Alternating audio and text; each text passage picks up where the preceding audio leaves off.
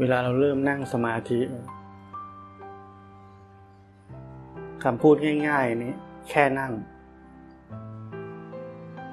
คำว่าแค่นั่ง ไม่ใช่หมายความว่า เพลิดเพลินเจริญใจในการนั่ง หรือปล่อยเนื้อปล่อยตัวในการนั่งคำว่าแค่นั่งอันนี้ต้องการจะบอกว่า ไม่ต้องหวังอะไรจากการนั่ง ไม่ต้องคาดหวัง ว่าจะต้องสงบ ไม่ต้องคาดหวัง ว่าจะเห็นอะไร แค่นั่ง แต่เป็นการนั่งแบบไม่ลืมเนื้อลืมตัว นั่งรู้เนื้อรู้ตัว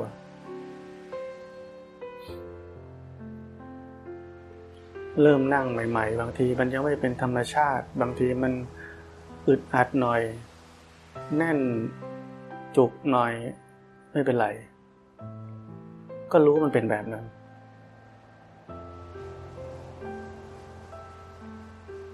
นั่งแล้วก็เห็นตามเป็นจริงแบบนั้น แก้อะไรไม่ได้ มันเป็นเอง เราแค่รับรู้ว่าตอนนี้เป็นแบบนี้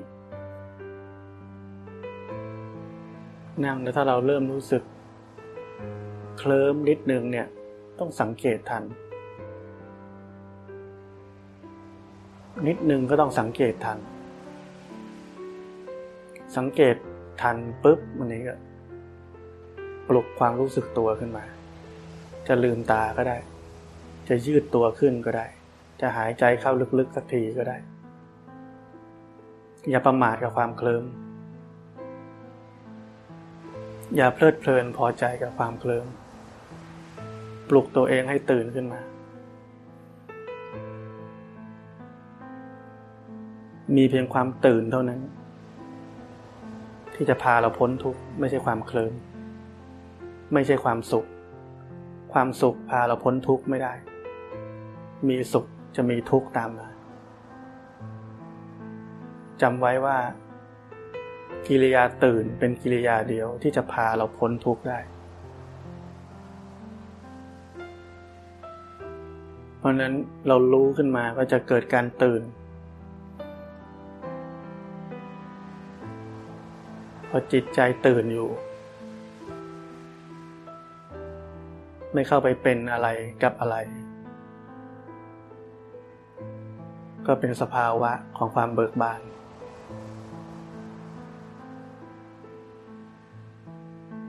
เรารู้เนื้อรู้ตัวไว้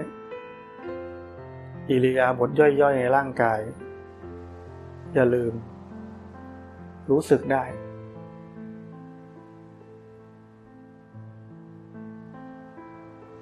รู้สึกถึงพลังงานที่วิ่งวนในร่างกายก็ได้ เรานั่งนิ่งๆ แต่ข้างในมันไม่นิ่ง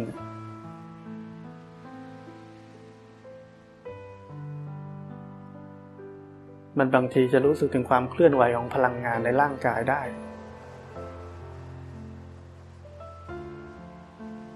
เพราะมันเป็นอนิจจัง มันเปลี่ยนแปลงตลอดเวลา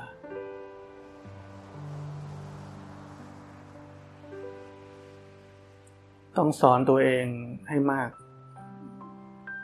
ว่าหัวใจหลักของการปฏิบัติธรรม หัวใจสำคัญเลย คือการพ้นออกจากโลกความคิดปรุงแต่งทั้งปวง พูดง่าย ๆ คือ ไม่ติดกับความคิดใดๆ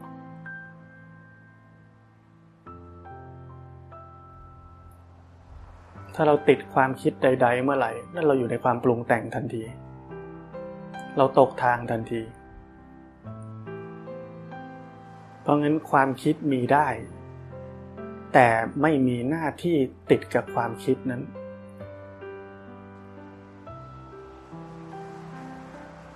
มีหน้าที่รู้ทันความคิด แล้วไม่ติดกับมัน ถ้าติดเมื่อไหร่มันจะลากเราไปอยู่ในโลกของความคิดปรุงแต่งทันที ตกทาง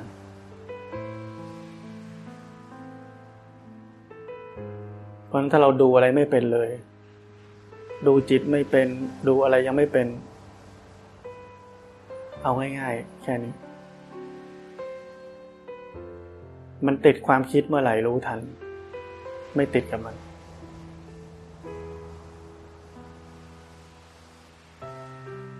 เมื่อเราติดความคิดจะเกิดอะไรขึ้น ความคิดพาไปปรุงแต่งก็เกิดอารมณ์ขึ้น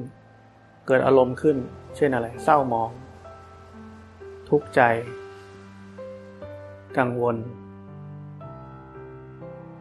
พาเราติดอารมณ์ต่อ ทีนี้เลยว่าเรียกว่าติดทั้งอารมณ์ ติดทั้งความคิด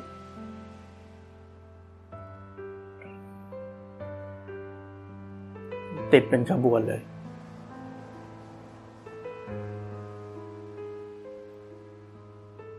ถ้าเรารู้ทันความคิด ไม่ติดกับความคิด มันก็ไม่เป็นขบวนยาวๆ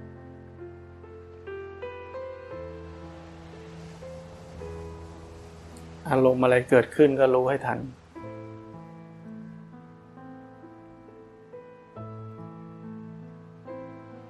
ความสุขเกิดขึ้นก็ต้องรู้ให้ทัน ความสุขเล็กน้อยเรียกว่าความยินดีพอใจ กับอะไรดี อากาศ อาหาร สัมผัสต่างๆสบู่แชมพู มีความยินดีพอใจเกิดขึ้นรู้ทัน ไม่เพลิดเพลินไปกับความสุขเล็ก ๆ น้อย ๆ แบบนั้น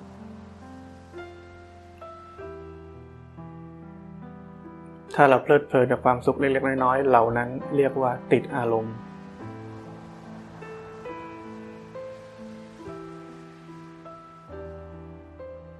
เพราะนั้นสังเกตให้มันละเอียดมากขึ้น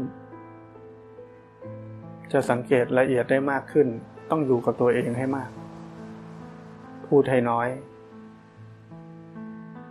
มีสติตามรักษาจิตอยู่เนืองๆถึงจะเห็นได้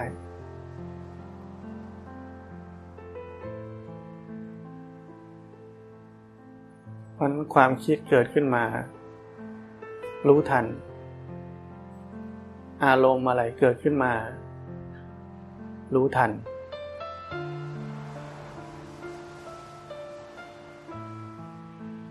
เพราะนั้นการปฏิบัติธรรมมีกิริยาเดียว รู้ทัน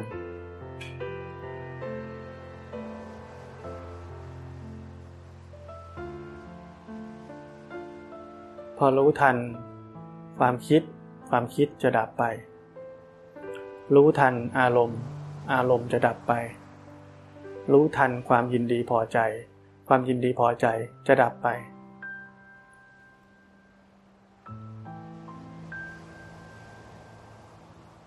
แยกให้ออกระหว่างรู้ทันกับปัดทิ้ง รู้ทันไม่ใช่การปัดทิ้ง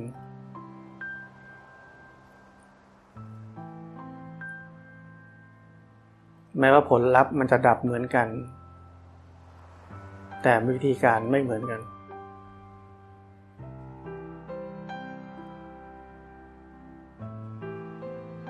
ความรู้สึกของการปัดทิ้งคือ มีเรารู้สึกว่าไอ้นี่ไม่ดี ไม่เอา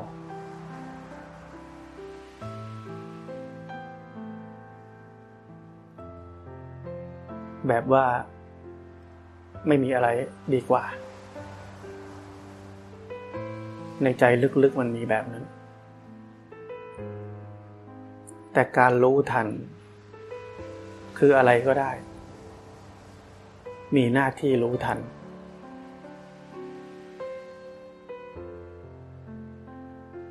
มันจะเป็นกิริยาที่เป็นกลาง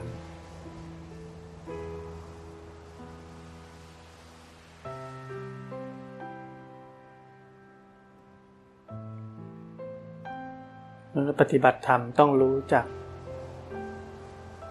วิธีการให้ถูกต้อง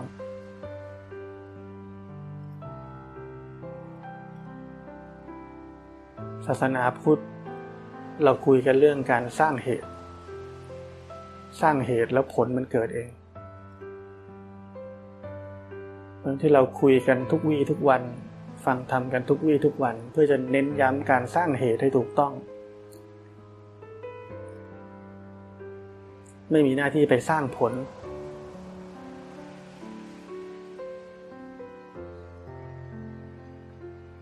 มีแค่หน้าที่รู้ว่า เหตุที่ถูกต้องคืออะไร แล้วก็จเจริญเหตุนั้นจเจริญให้มาก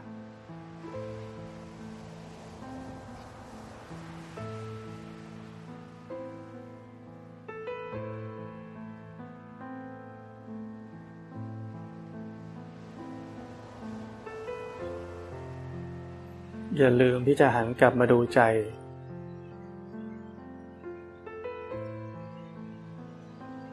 ความสำคัญไม่ใช่ว่า ใจจะเป็นยังไง ความสำคัญคือ เราได้ทำกิริยากลับมา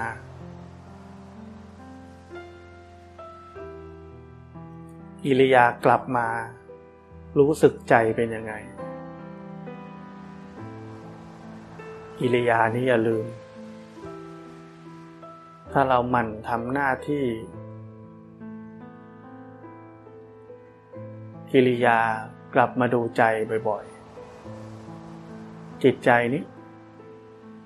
จะไม่ไปทางฟุ้งซ่าน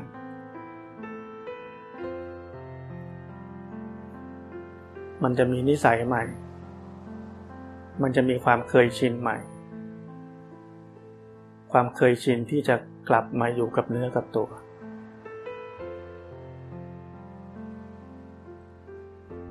เราต้องฝึกไปเรื่อยๆ ฝึกไปจนวันหนึ่งมันเป็นสติอัตโนมัติ มันออกนอกทีมันปุ๊บกลับมาเองได้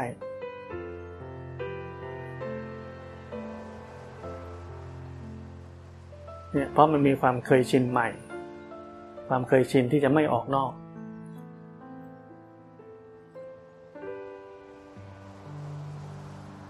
พอมันมีความเคยชินที่มันจะไม่ออกนอก อะไรจะเกิดขึ้น สติก็เกิดขึ้น พอมันอยู่กับเนื้อกับตัวได้นาน มันก็กลายเป็นสมาธิ พอมีสมาธิตั้งมั่น โอกาสของการเจริญวิปัสสนา ที่เรียกว่า วิปัสสนาปัญญาเนี่ย ก็เกิดขึ้นได้ ราะนั้นเข้าใจการสร้างเหตุง่าย ๆ ให้ถูกต้องแต่ได้ผลอันยิ่งใหญ่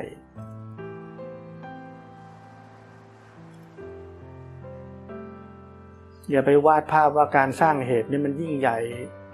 โตมโหฬารจนทำได้ยาก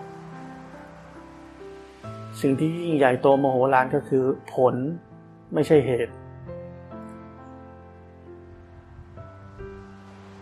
เหตุมันนิดเดียว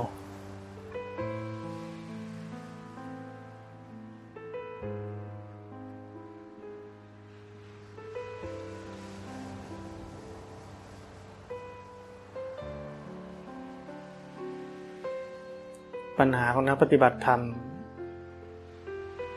ที่ผมเจอนี่ มีแค่สองอย่าง อันแรกคือลืมทำหน้าที่ที่บอก อันที่สองคือทำเกินหน้าที่ มีแค่สองอย่าง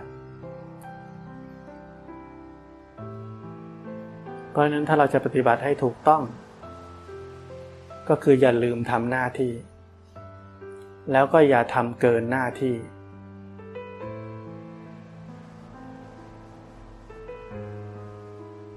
ทำเกินหน้าที่คืออะไร ชอบจัดการแทรกแซงจิตนี้ชอบยุ่งกับมัน ชอบทำให้มันดี ชอบทำให้มันเป็นอย่างที่คิด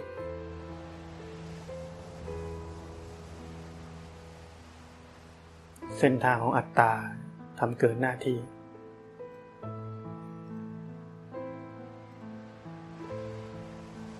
พวกเราบางคนก็เล่าให้ฟังท้อแท้ เหมือนปฏิบัติแล้วก็ไม่ก้าวหน้า นู่นนี่นั่น สารพัดที่จะทำลายกำลังใจตัวเอง แต่พอมาวันหนึ่งตื่นขึ้นมาก็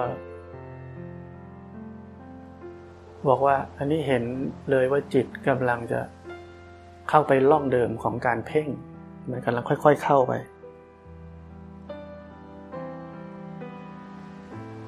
ถ้าปฏิบัติไม่ก้าวหน้า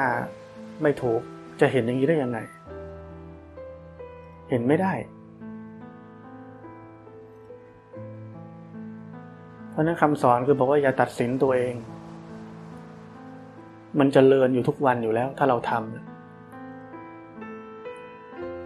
ไอ้ที่เราไม่พอใจ เพราะมันไม่เป็นไปอย่างที่เราคิดเฉยๆนี่คือคน ไม่ใช่การปฏิบัติธรรม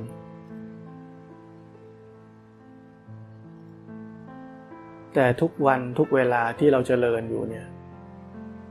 มันจเจริญอยู่แล้ว จิตใจนี่มันจเจริญอยู่แล้ว เนี่ยผลลัพธ์เราเห็นได้ เห็นอาการของจิตแบบนี้ได้แล้วจะไม่เจริญได้ยังไง ลองคิดว่าถ้าเราไม่ปฏิบัติเราจะมีโอกาสเห็นอย่างนี้ไหม ไม่มีทางเลย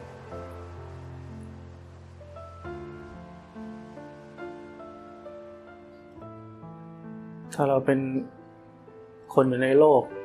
เล่นเล่นกินกินเที่ยวเที่ยวทำงาน ทั้งวัน อยู่ในความคิดปรุงแต่งทั้งวัน เราจะเห็นแบบนี้ได้ไหม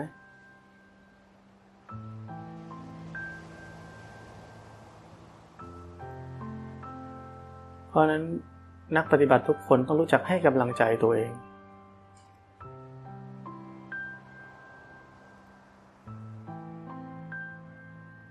ไม่ใช่คิดแต่เรื่องที่ทำให้ตัวเองท้อถอย ถดถอย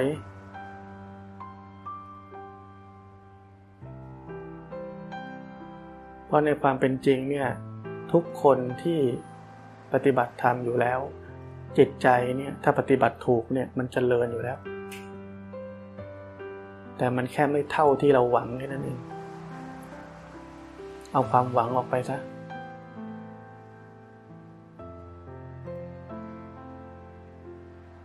มีหน้าที่แค่สำรวจ ความขาดตกบกพร่องตรงไหน ยังปล่อยตัวปล่อยใจไปทำอะไรฟุ้งซ่านอีกไหม ที่ผมเคยบอกตลอดว่า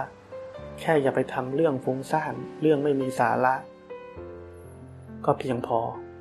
ที่จะทำให้การใส่ใจในการปฏิบัติเนี่ยมันเพิ่มขึ้นเยอะ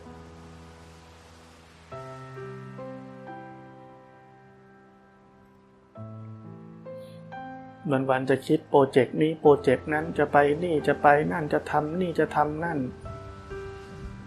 เนี่ยจำเป็นไหมไม่จำเป็นก็ไม่ต้องคิดไม่ต้องทำ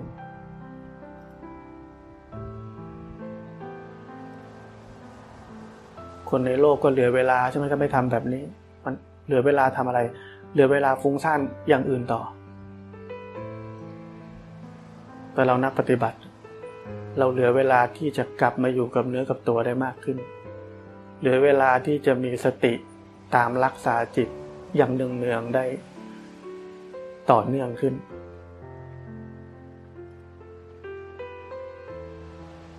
มีสติตามรักษาจิตไม่ใช่ไปเฝ้ามัน อยู่กับเนื้อกับตัวไว้นี่แหละหันกลับมาดูใจบ่อยๆ ทำหน้าที่แบบนั้นแหละ มันจะเกิดภาวะสติตามรักษาจิตเอง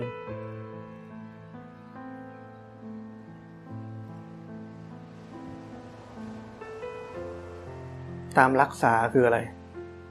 ไม่ใช่ไปแปลว่ารักษาให้มันไม่เปลี่ยนแปลงเลยไม่ใช่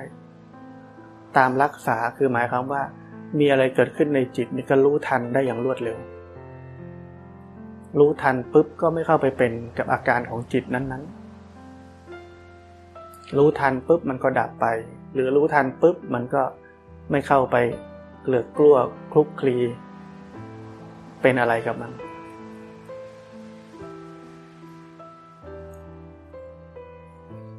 นี่เขาเรียกว่าสติตามรักษาจิต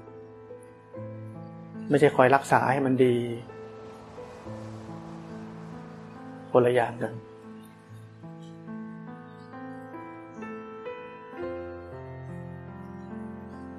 การคอยรักษาให้มันดีนี่ไปอะไรก็มีเราเลย มีคน อยากให้มันดี รักษามันเอาไป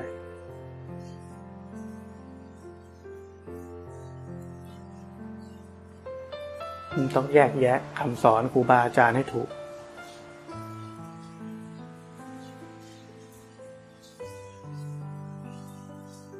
เราปฏิบัติอยู่แบบนี้ สติก็เกิด สมาธิตั้งมั่นก็เกิด ปัญญาก็จะเกิดในที่สุด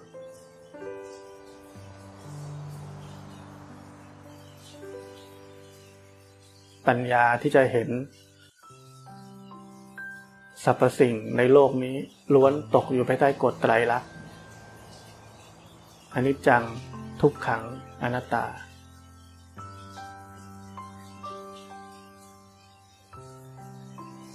เรียกวิปัสสนา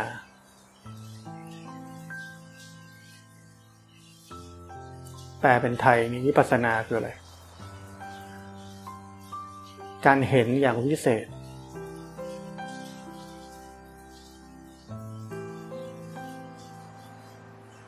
มันวิเศษ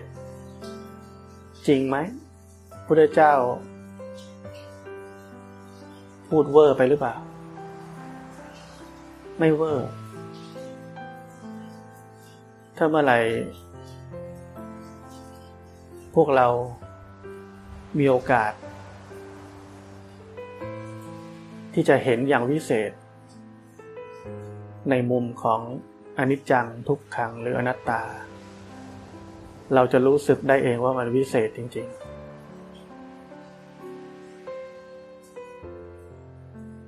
เป็นการเห็นที่อธิบายด้วยคำพูดยังยากเลย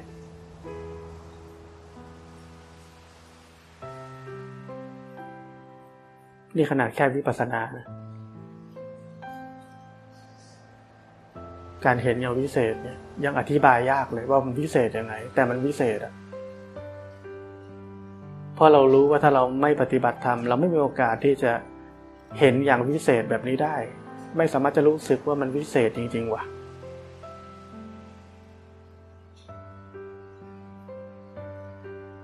ที่ได้เห็นสภาวะเป็นเพียงแค่ สภาวะ ไม่เที่ยง หรือว่าในมุมของว่ามันตั้งอยู่ไม่ได้ ทนอยู่สภาพเดิมไม่ได้ หรือในมุมของว่ามันเป็นเพียงแค่ สภาวะอันหนึ่ง ไม่มีใครไม่มีสัตว์ตัวตนบุคคลเราเขาในสภาวะนั้นนะไม่มีใครเป็นเจ้าของมัน มันเป็นแค่สภาวะอันหนึ่งเฉยๆ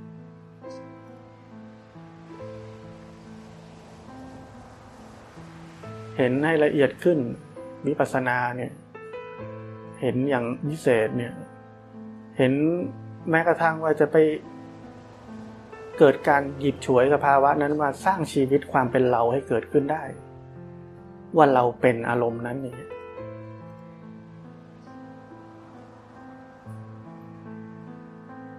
เห็นมันหยิบฉวยเห็นมันปล่อย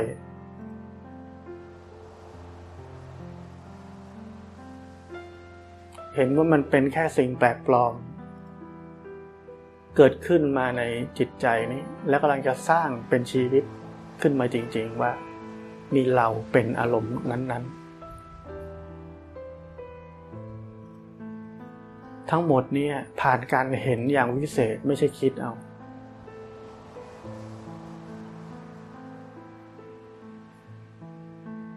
แต่การเห็นอย่างวิเศษนี้ ไม่ใช่เห็นกันบ่อยๆ ฝึกไปทุกวันทุกวันทุกวันเนี่ยเราก็เข้าใจเห็น ความคิดเห็นอารมณ์ เห็นอะไรต่างๆนานาเนี่ยในมุมไตรลักษณ์อยู่แล้ว แต่มันแค่ยังไม่วิเศษเฉยๆแค่นั้นเองวันใดถ้ามันเห็นอย่างวิเศษขึ้นมา เราจะเข้าใจว่าทำไมมันถึงชื่อวิปัสสนา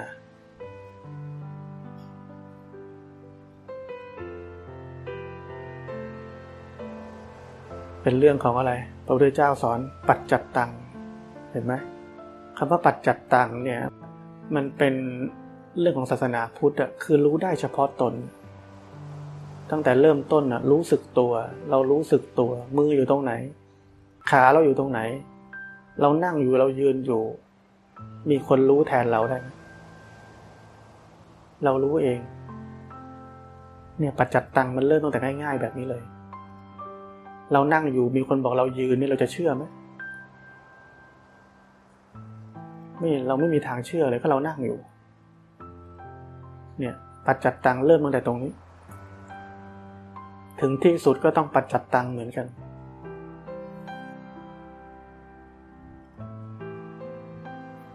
เพราะนั้นพระเจ้าถึงเน้นย้ำพวกเรา นักปฏิบัติธรรมเรื่องของปัจจัตตัง อันนี้รู้ได้เฉพาะตน ไม่ต้องเชื่อใครทั้งนั้น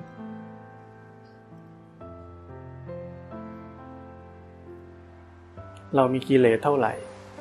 ใครรู้ดีกว่าเรา เราเอง เราเองรู้ดีที่สุด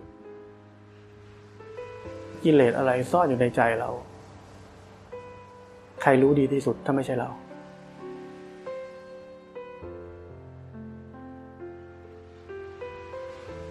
ถึงมีคำพูดว่าหลอกใครก็หลอกได้ แต่หลอกตัวเองหลอกไม่ได้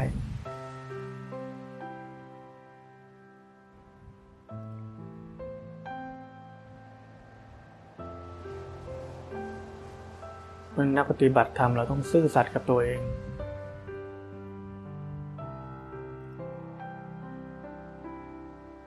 เห็นกิเลสตัวเอง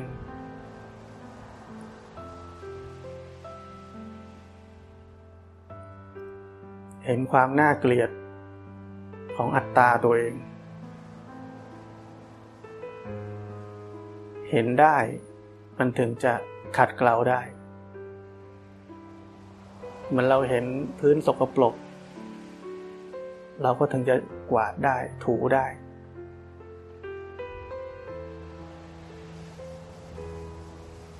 นักปฏิบัติที่แย่ก็คือเห็นแล้วกูก็ทำเป็นเหมือนไม่เห็น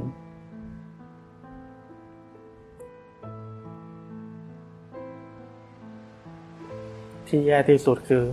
ไม่รู้ว่ามันสกปรก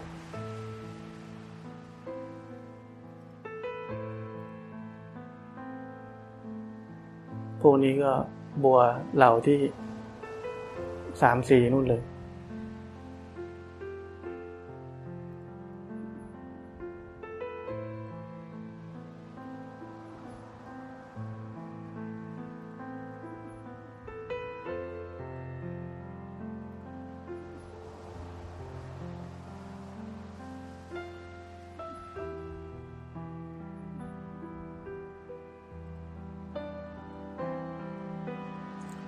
งรู้เนื้อรู้ตัว อย่าลืมจะกลับมา รู้สึกใจไปยังไง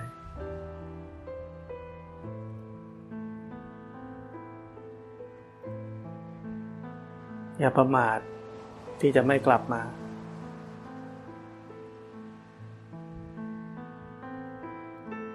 สังเกตให้ดี พอตอนกลับมาปุ๊บมันจะอืมมันหนักแน่นกว่าเดิม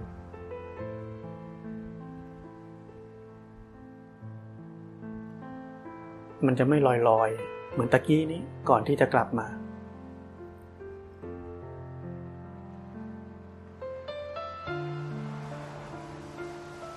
อย่าเบื่อที่จะทำหน้าที่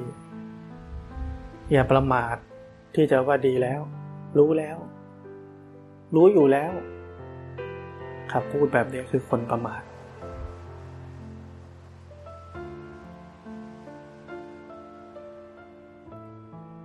เราปฏิบัติธรรมได้ทำตัวเหมือนพวกรปภ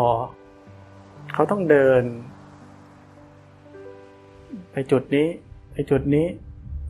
เดี๋ยวก็ต้องไปจุดเดิมไปมาไปมา ไม่มีอะไรก็ต้องเดิน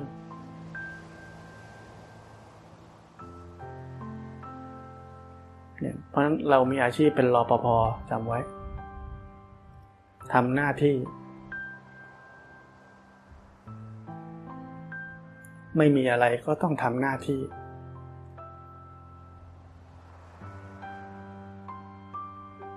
นั้นระลึกไว้ว่าเรามีอาชีพเป็นรอปภ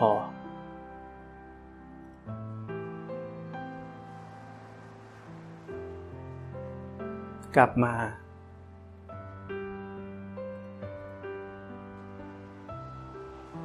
ลืมลืมไปกลับมา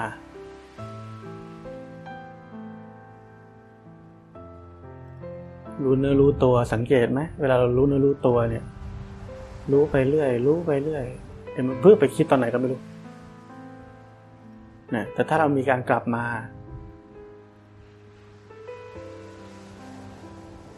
กลับมารู้สึกใจเรา มันจะไม่ลอยๆ เตรียมจะออกไปคิดแล้วมันจะหนักแน่นกว่าเดิม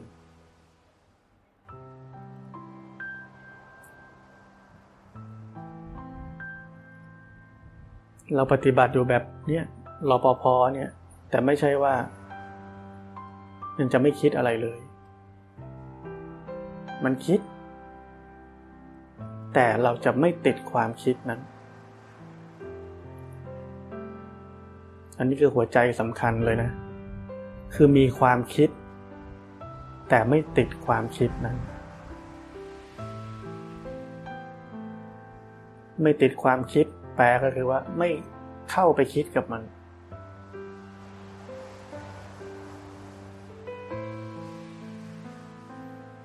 ติดอีกอย่างหนึ่งคือติดติดอารมณ์ ติดอารมณ์นี่เป็นไง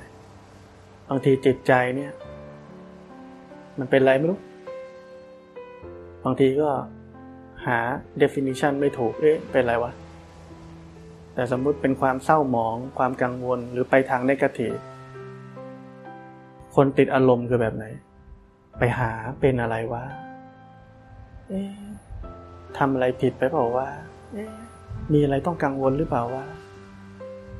นี่เรียกว่าติดอารมณ์ โดนมันหลอกแล้ว โดนอารมณ์นี่หลอกแล้ว เพราะฉะนั้นรู้เฉยๆ อย่าโดนมันหลอก ไม่ต้องยุ่งกับมัน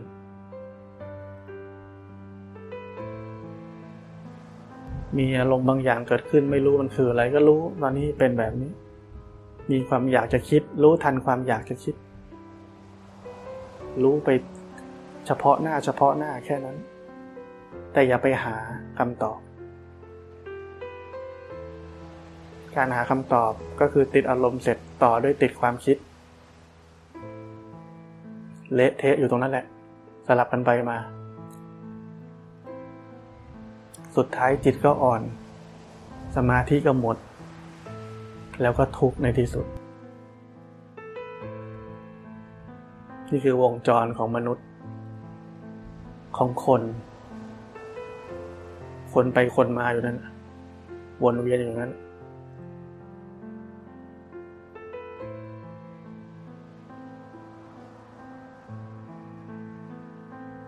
ราะนั้นขึ้นมาอยู่เหนือน้ำขึ้นมาอยู่เหนือสภาวะทุกอย่าง เรียกว่าตื่นนั่นแหละ ตื่นรู้ ตื่นขึ้นมารู้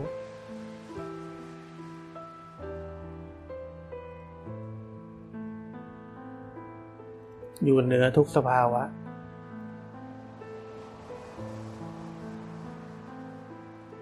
เหมือนเราเล่นเซิร์ฟบอร์ดในทะเล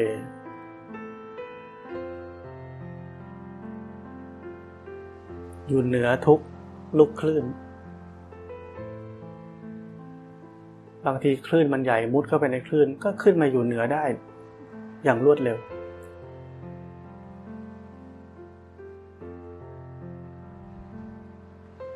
ในทางปฏิบัติธรรมเมื่อเราอยู่เหนือทุกสภาวะได้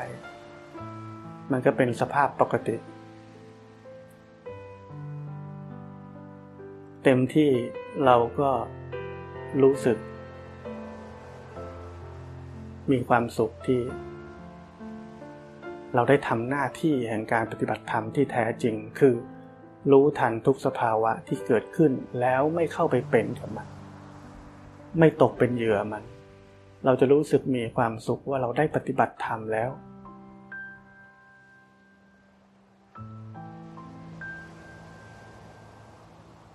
อันนี้เป็นความสุขทางธรรมไม่ได้ความสุขทางโลก ไม่ได้เป็นความสุขจากการสนองกิเลสมันเป็นความสุข จากการรู้ จากการที่จิตใจนี่ฉลาดขึ้น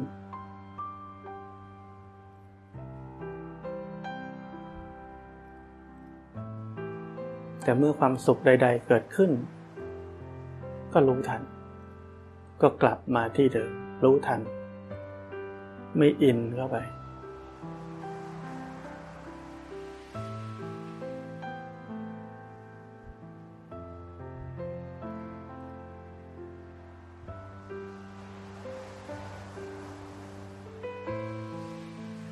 เมื่อมีการติดความคิด ติดอารมณ์ วิธีที่จะพอช่วยเราได้ ตรงนี้เป็นศิลปะ แต่วิธีที่ ทุกคนลองใช้ได้คือการรู้อิริยาบถย่อย รู้สึกอิริยาบถย่อย ใหญ่แล้วก็ย่อย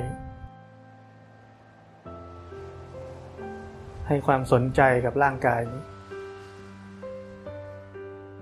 อาการติด เมื่อกี้นี้จะค่อยๆคคลายลง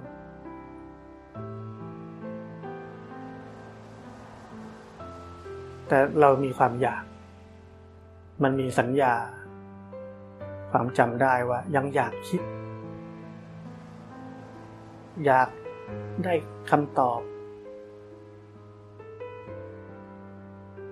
ถ้ารู้ว่าเป็นเรื่องไม่เป็นเรื่องเนี่ย ต้องอดทน ไม่เข้าไปในความคิดนั้นอีก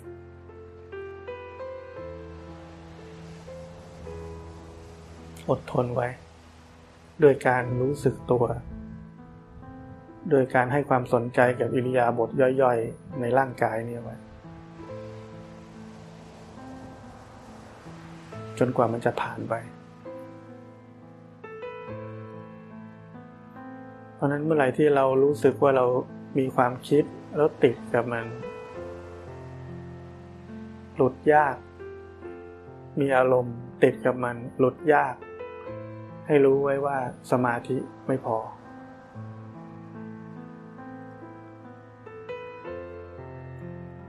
ตอนที่เราทุกข์แล้วเราจะมีกำลังใจที่จะ อยู่กับเนื้อกับตัว แต่สิ่งที่ยากกว่านั้นคือ พออยู่กับนักับตัวได้ดีแล้ว จิตใจพอจะมีกำลังขึ้นมาบ้างแล้ว ตั้งมั่นขึ้นมาบ้างแล้ว จะทำยังไงให้ไม่ประมาทจะทำยังไง ให้ไม่ประมาทแบบเดิมๆอีก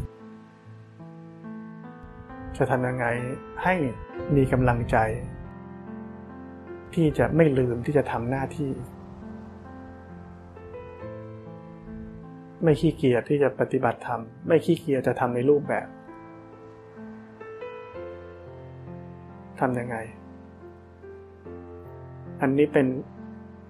สิ่งที่แต่ละคนต้องเตือนตัวเอง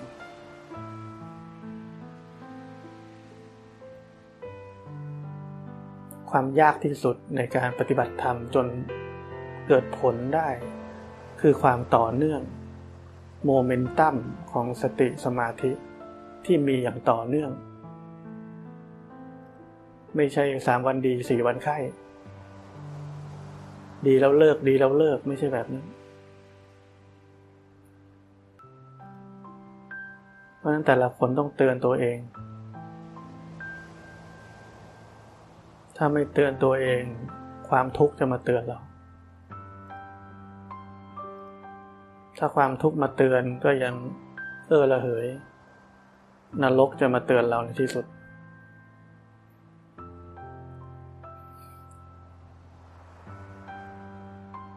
เคยอ่านเจอธรรมะหลวงปู่จาม ท่านบอกว่า ถ้าใครคนไหนที่สอนไม่ได้ ก็ปล่อยให้นรกสอนมัน เราพูดนรกกันจนเฟ้อ เรานึกภาพไม่ออกว่านรกมันน่ากลัวยังไง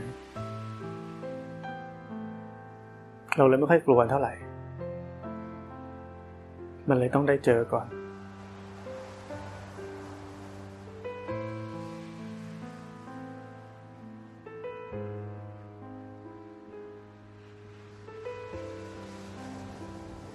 ตั้งใจนั่ง สังเกต ติดกับความคิดไหมติดกับความอยากจะไปคิดอะไรไหมติดกับการหาอะไรจะคิดไหม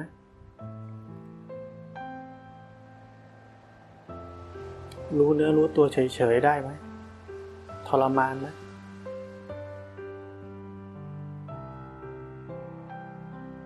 รู้ทันความคิดแล้วหลุดเลยไหม มีอะไรสมควรให้ระลึกถึงไหม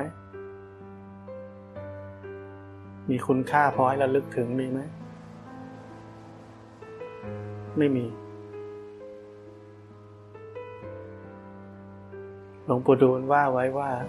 ความตัสรู้คือความไม่มีอะไรให้ระลึกถึง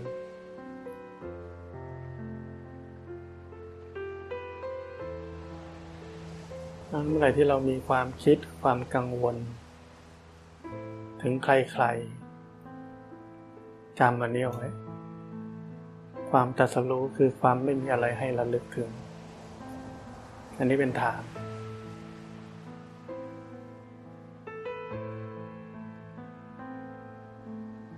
ความห่วงกังวล อันนี้เป็นพลังงานแห่งโทสะ เราห่วงกังวลคนที่เรารัก อันนี้เป็นพลังงานแห่งโทสะ ถ้าเราอยากจะห่วงกังวลให้เปลี่ยนเป็นความเมตตาแทน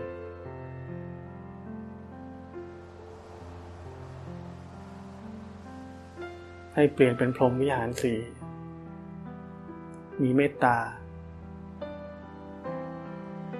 มีกรุณา มีมุทิตา แล้วสุดท้ายก็ต้องมีอุเบกขาปิดท้าย มันถึงจะพอดี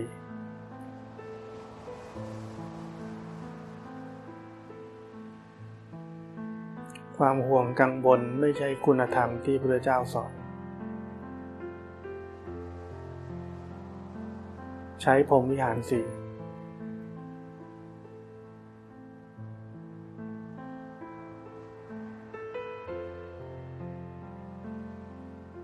บางทีเราไม่ได้เห็นมันเป็นความคิดหรอกนะ บางทีแค่เป็นอาการของจิตที่มันวิ่งออกไป เรารู้สึกมันวิ่งออกไป มันวูบออกไป แค่นี้เราก็เห็นได้เรียกว่าจิตมันจะออกนอก ก็รู้ทัน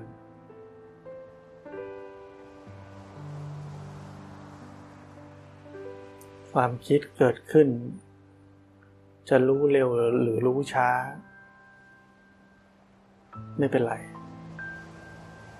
แต่เมื่อรู้แล้วเนี่ย ไม่ติดกับมัน อันนี้สำคัญ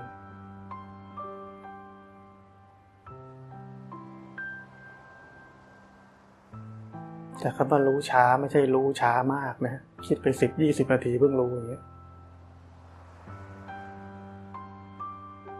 ช้าก็คือไม่ขี่อึดใจนั่นแหละก็รู้ขึ้นมา ได้หัวข้อเรื่องหน่อยได้เนื้อเรื่องนิดอันนี้เขาเรียกว่าช้า